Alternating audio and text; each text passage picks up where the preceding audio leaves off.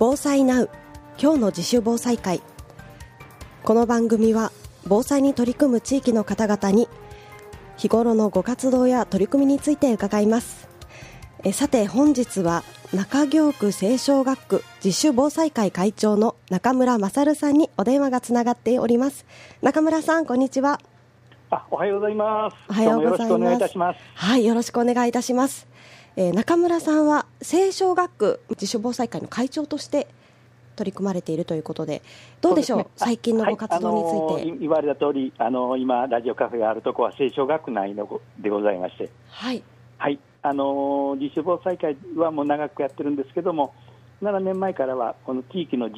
連合会長も兼任させていただいております。あそうなんですね。何かはい。そ,、そこにおいてその取り組みだったりが変わったりお考えの中で、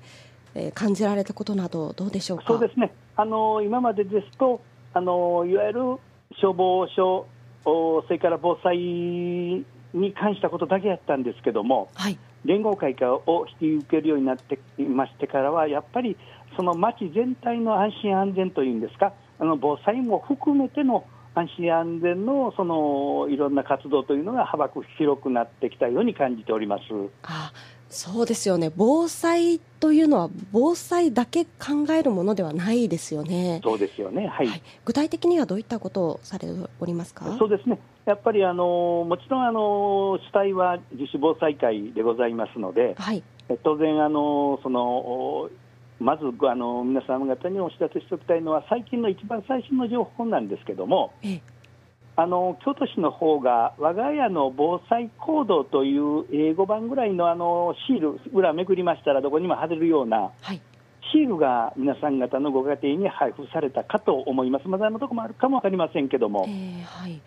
でそれにはその空欄がありまして、地震の時と水害の時と、はい。それから土砂災害の時と3項目に分かれてまして、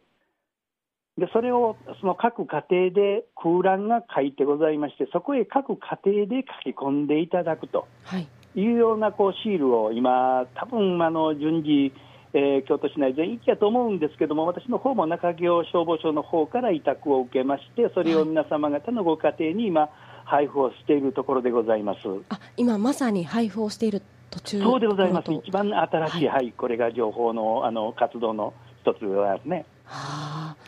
そうすると他にもまだ取り組みが様々。そうですね。で、まあ、あのこれをもうちょっともう少しあの広げさせていただきますとね、はい。あのこのシールの空欄がありまして、地震の時というえー震度で空欄がありましてね、または町内に避難がある時と、その震度のところは空欄になってますんで、そこは皆さん方で、えーその自らお書きいただいて、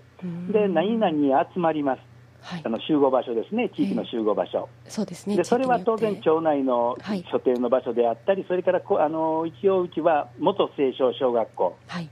えー、府谷町と富野小路と六角と拓楽市の間にある元清少小学校が避難場所になっておりますので、そこへ避難するというものを自ら書き込んでいただくそうするということとですね。ご家庭で話し合われて。そうです、まさしく今おっしゃった通りです。なぜこれが空欄になってあるかというと、はい。結局、あのー一人がなんなんぼこれをの知ってても何にもならん、やっぱり家庭で、はい。えー話し合っていただいて、地域で話し合っていただいて、行動していただくのがやっぱり原則になりますのでね、まず家庭で、そうすね。えー大きな地震の時は、水害の時は、土砂災害の時はというようなことをお話しいただいて、はいでどこへあのみんなで逃げましょうということは、とりあえず清少小あの小学校のおところへみんなで行って、それからあのそれぞれの安否を確かめましょうというような、まあ、その話し合いのもとになるようなシールだと考えております。はいそうやって取り組み、まあ、話し合われることによってああやっぱりちゃんとせなあかんなっていうような気持ちになられたり、あのこれは別に今に始まったことではなくて、前までもあの町内の集合場所というシールを各ご町内にあの配布され、な数年前になりますけども、ねちょっと新しいあのその配布の、えー年はちょっと僕、覚えておりませんけども、だいぶ前に、ええ。もうそれはもう今あのやってるんですけども、今、この今のシールが一番新しい消防署から届いた皆さん方へのお知らせでございます。何か冷蔵庫に貼ったりしてあの、分かりやすくできますよね、はい、シールだと、はい、ということがもう大事やと思います、まず避難する、あの身を守ることが一番の大事かと思っております。ありがとうございます。防災ナウこの時間は防災に取り組む地域の方々に日頃のご活動について伺いました。